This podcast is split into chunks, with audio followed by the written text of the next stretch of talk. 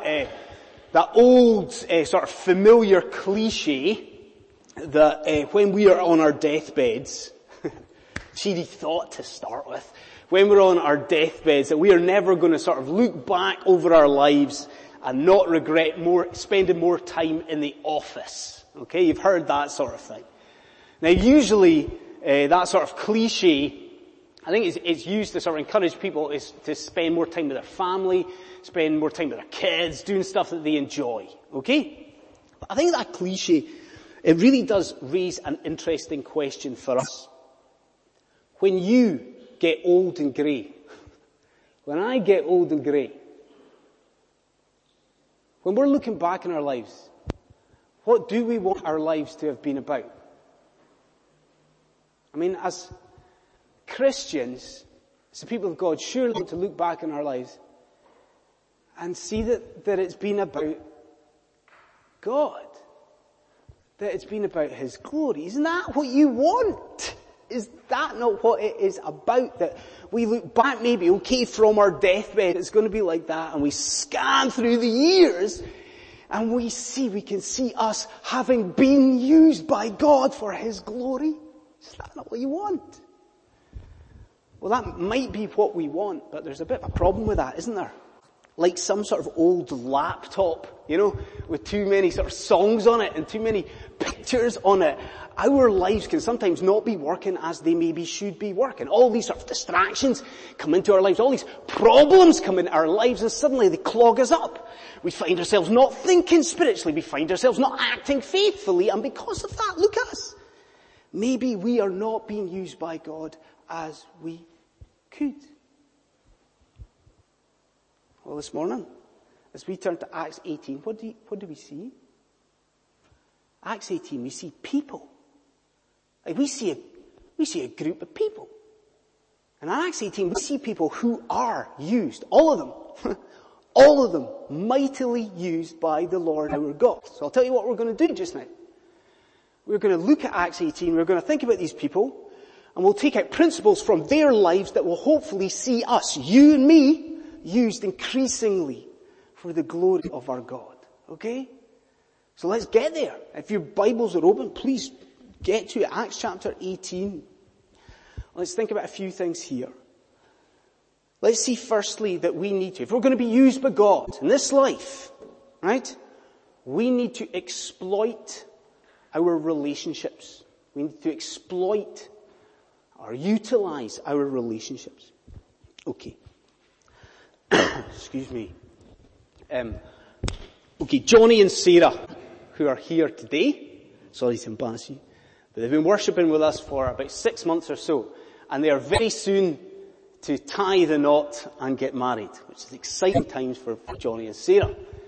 Here's my question though. If you were in their situation just now, what would you want that new marriage to be all about? Hmm? Let's say you're single just now. Let's say you meet someone. Maybe as a surprise. You meet someone. You get, you're going to get married. What would you want that marriage to be centered on? Or let's say you've been married for a long, long time. Let's say you've been married for decades. What would you say in an ideal world should characterize that marriage? Well, here in these verses that we've read, or that Dan's read earlier on, we meet who? You see who we meet? We meet again Priscilla and Aquila. Now think about what they are.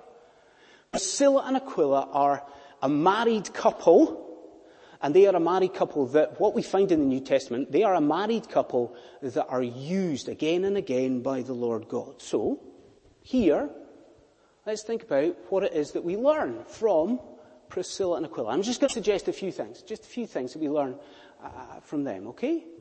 We learn from Priscilla and Aquila that married couples should be working together for Christ. Now, do me a favour, if you've got your Bible open, just look at 18. Verse 8 doesn't, in, in some ways, it might, it might, not jump out at you, but in verse 18 it's quite crucial, really, I think. In verse 18, a, a, an ancient formula that was a, you would expect to see in, in writing, it is reversed. So in days gone by, if a writer, an author was writing about a husband and a wife he would write about a husband and then a wife, you know, like the guy would go, it'd be Andy and then Kath, or Ian and Beth, and the guy would go first. But look at verse 18. It's not like that here. It's Priscilla and Aquila. Now, I think that that there is most probably because Priscilla, the woman, was more prominent in the life of, of, of the New Testament church. Why. Maybe she had more time in her hands. Maybe, as it often is, the wife here was more spiritually minded than the husband. But what I want you to think about is how it doesn't really matter.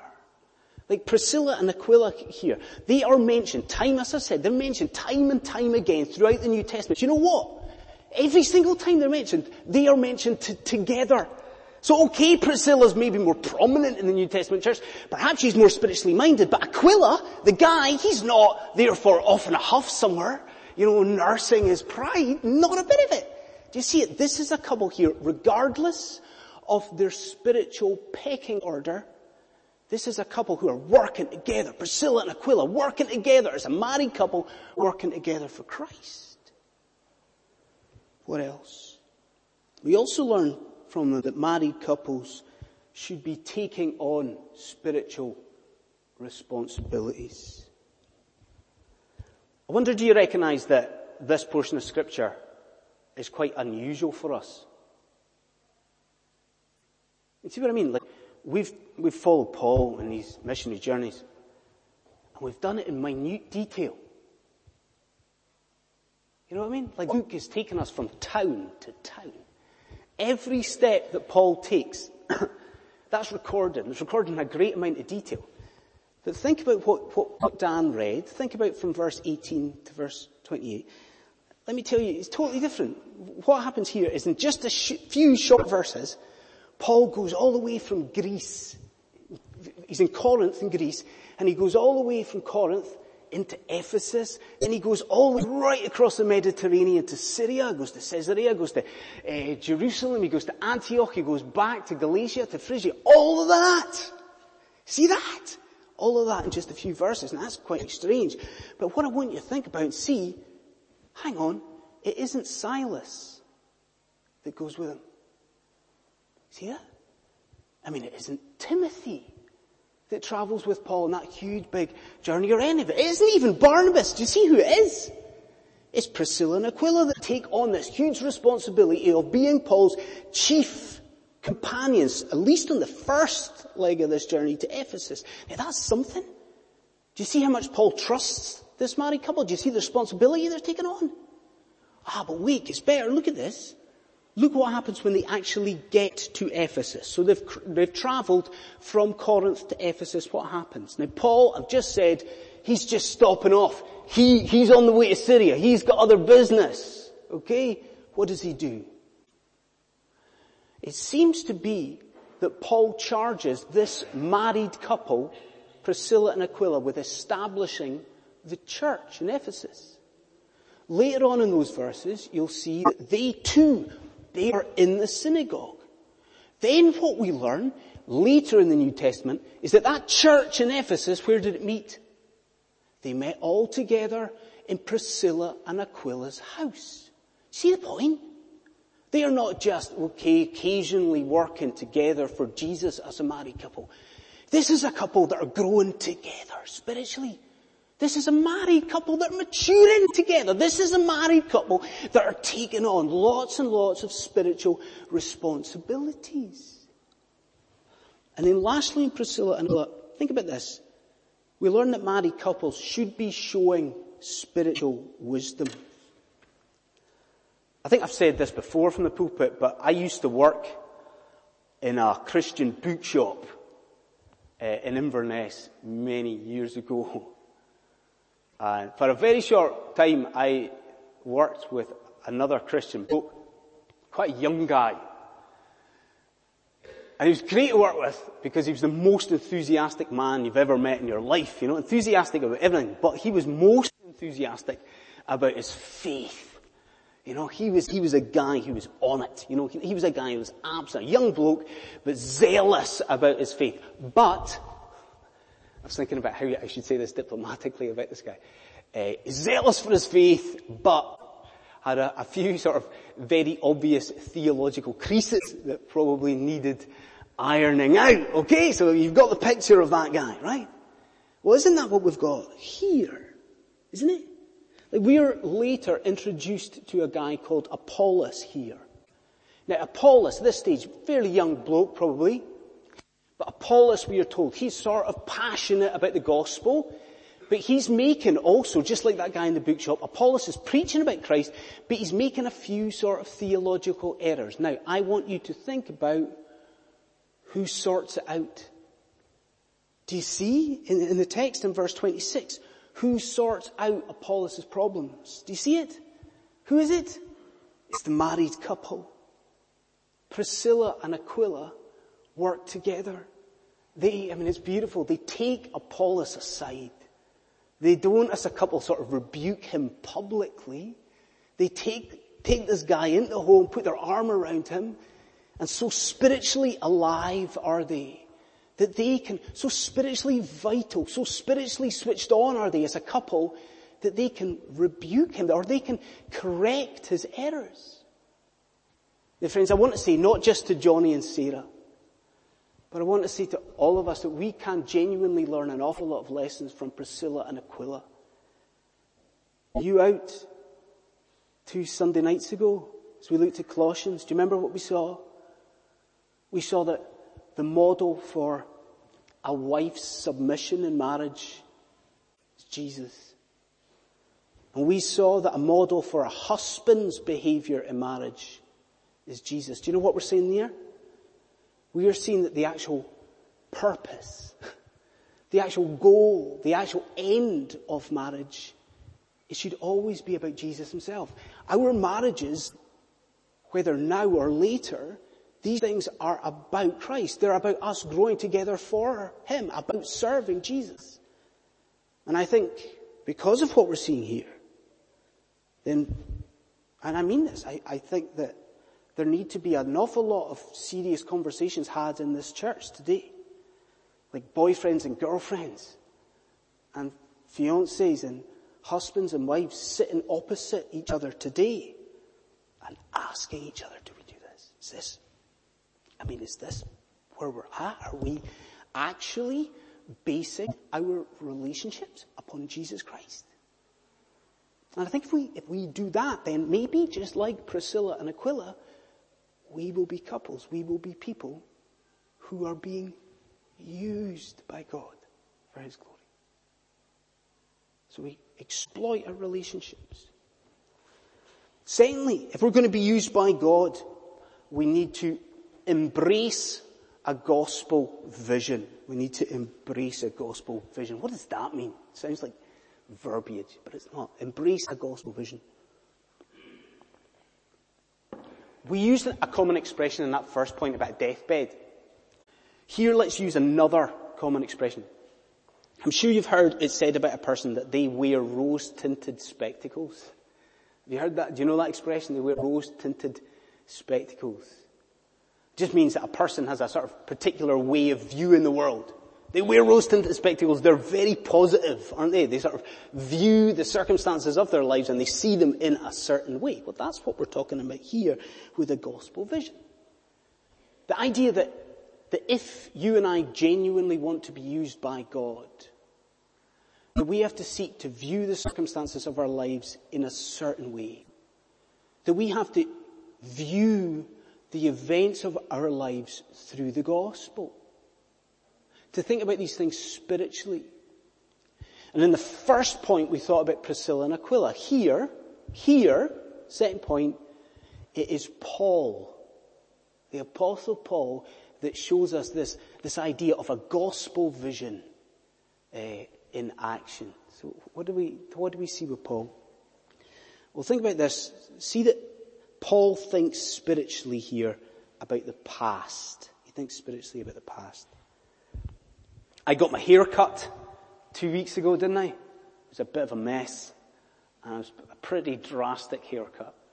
Um, but when I was preparing this sermon and looking at the verses that we were reading today, I kind of wish that I'd left my haircut for another week because I mean, look what we've got here. It would have made, would have uh, sort of made quite a good illustration, wouldn't it? Do you see what we've got in verse 18? We've got mention of a vow where Paul shaves off all his hair. Okay, it would have been more effective if I'd left my haircut. Now surely you're asking, you're reading that and you're asking, well, what's he doing? Like why on earth is Paul shaving off his hair? What's the vow about? Well, it seems to be what was called a Nazarite vow. Something we learn about in the book of Numbers in the Old Testament. Now, these Nazarites, this vow would involve them abstaining from alcohol. They would let their hair grow long, and then they would shave off all their hair. Now here's the, the crucial thing about that. The vow was to show their gratitude to God for protection. About protection. Now wait a minute. That fits with Paul, doesn't it? I mean, think about the previous section. Remember what we saw last week? Remember Gallio? The Jews are oppressing Paul and Gallio speaks and Gallio chucks the whole court case out there, you know? And Paul's seeing that. Paul has been protected and Paul is thankful for this. Now wait a minute, wait a minute. Do you see the point? Do you see the gospel vision? Paul's not looking back and looking back in that courtroom and thinking, whoa, what a fluke.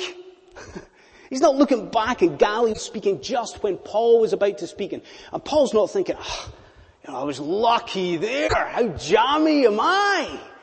He's looking at these events. He's looking at that courtroom and he is seeing the hand of the Lord God in his life. Do you see it? He is looking back on the events of his life and he is interpreting them through the gospel. More than that, Paul thinks spiritually about the present. He thinks spiritually about the past, but he thinks spiritually about the present.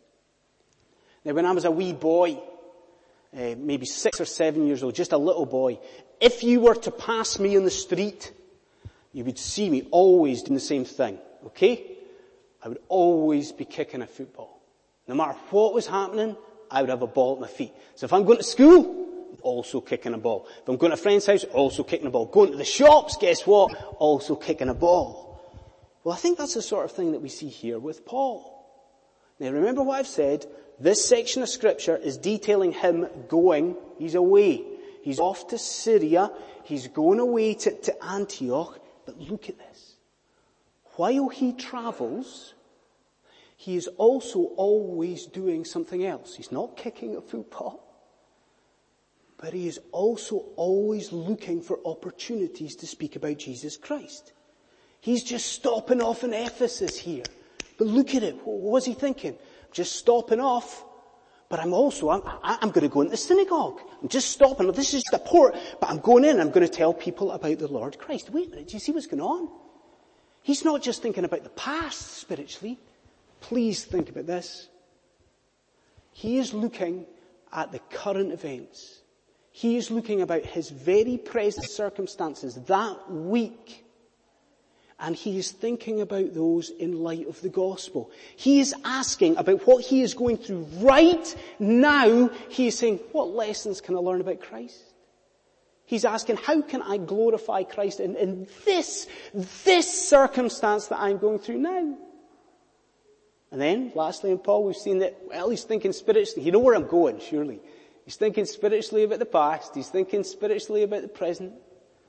We see here that Paul is also thinking spiritually about the future. Last Sunday, after the service, I listened into a conversation between Dan and one of the other boys in the church. and uh, that sounds more sinister than it was. I wasn't sort of hiding behind one of the pillars doing that. I was there. Uh, and uh, Dan had clearly sent one of the boys an email that week and he had used in the email the initials or the letters DV. And so the boy was chatting to Dan and saying, you know, thanks for the email, but what does DV mean? And Dan was able to say to him, well, DV means, wait, it means Deo Volente, or it means, it's a way of saying God willing. Now, look what you've got in front of you in verse 21 here. See, the Ephesians, Paul stopped off and he's gone into the synagogue. They've heard him talking about Christ. And they've liked what they've heard. Want to hear him again. But Paul has to go. They ask him to come back and Paul says what? He says, yeah, I'll come back.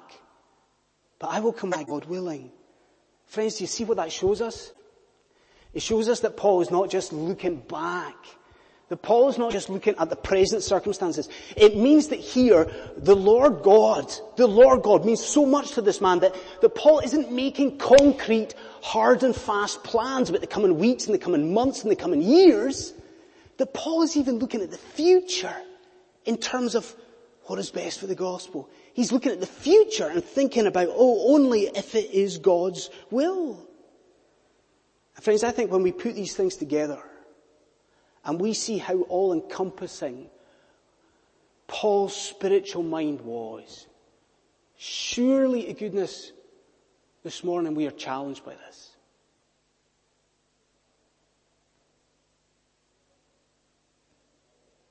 You know, if we are serious about living our lives to be used by God, we need this. We need to be spiritually minded. And I say to you, this is not just going to come naturally to you. That this we're talking about here, this gospel vision, this way of seeing the world with the eyes of Christ, you know, interpreting these things through the cross, this only comes by prayer. And so I ask you, that this week you pray for this. That this week you pray that maybe as a group of people, as a congregation, we start viewing the world properly. Viewing the world in the way that God wants us to see the world.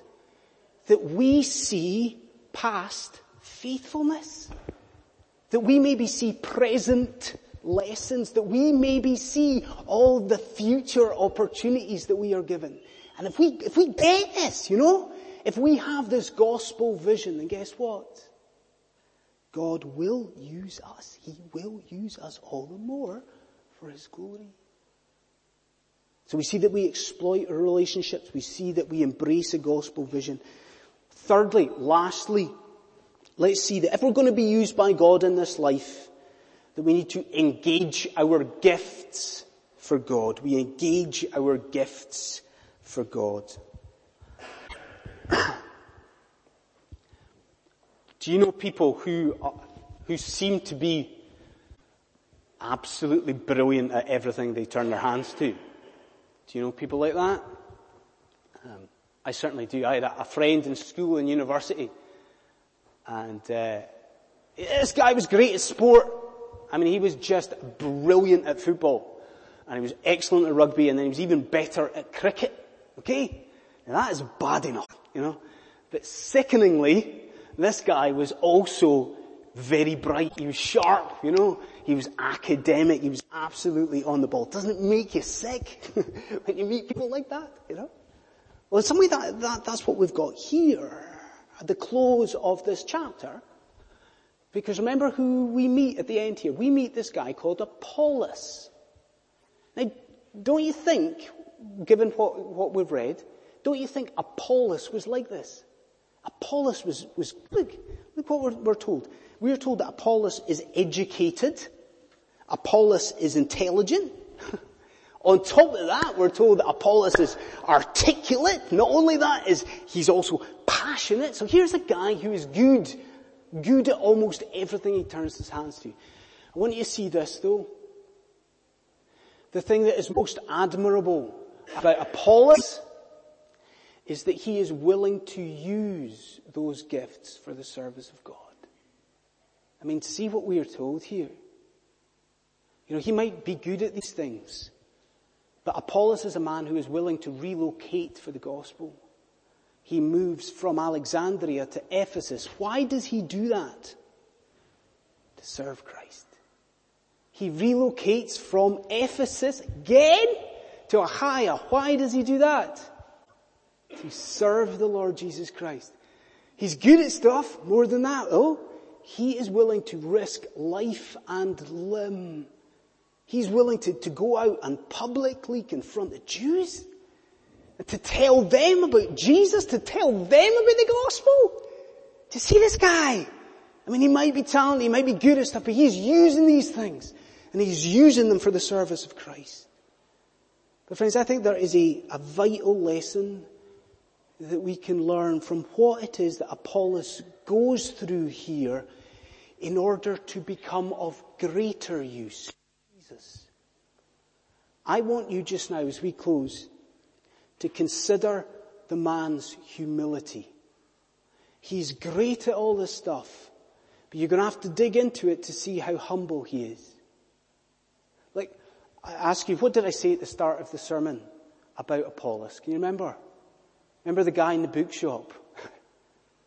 I said that Apollos was preaching about the Lord Jesus Christ, but he was making some theological errors. That he, he, he really didn't get his head round the fact that we need to be baptized in, in the name of Christ. Okay, so we've said that. the other thing I said about Apollos, who was it that corrected him? It was the married couple. Wait, wait. It was Priscilla and Aquila that corrected this man. Do you see what that means? Do you see what it means? It means that this able, intelligent, academic man in the first century was willing to be corrected and rebuked by a woman. It means that this incredible academic able man in the first century was willing to be corrected by a couple of tent makers. Do you see the humility of this guy? And friends, if we do genuinely want to be used by God, yes, yes, we have to use our relationships and yes, of course, we've got to be spiritually minded, but we also have to be willing to engage our gifts. So I'm asking you to go away from here this morning and really give some thought and prayer to what it is that you personally are good at. What are you good at? And to ask yourself whether you're using that for the honor of God. Are you? Are you maybe even like Apollos? Are you using what, what God has given you, given you these gifts? Are you using that in the life of the church maybe? But be very careful. Because when we think about what we are good at, what's the temptation? the temptation is arrogance. The temptation is pride. Remember Apollos. Remember to approach these things with absolute humility and see that the very first thing is that those are gifts that have come to you from God. I'll end with this. Can I end by asking you a question? Do you actually want to be used in this life by God? Do you? Do you see that ultimately to be used by God in this life, you must first be reconciled to Him? You might be sitting there thinking, I want a life of spiritual worth, man. You know, I want to live a life that has some real eternal value. Can I say that that only happens if you are redeemed from your sin by the blood of Jesus Christ? Has that happened? Are you redeemed? Are you saved? Are you? If you are, if you're a Christian, hear this, know this. See when you're on your deathbed, two things will happen. One, you will be able to look back and you know what you will see? You will see the faithfulness of God. But on your deathbed, another thing will happen. You will be able to look forward. And you will be able to look forward to an eternity with your Savior, your God, your King. So I think this morning, look at Acts 18 and we're praising God, no? I mean, we are praising God for, for Priscilla and Aquila. Come on! And we are praising God for the lessons we learn from Paul, and we are praising God for what we learn about Apollos, but I think most of all, we praise God, don't we, for the Christ that they all served. Let's pray.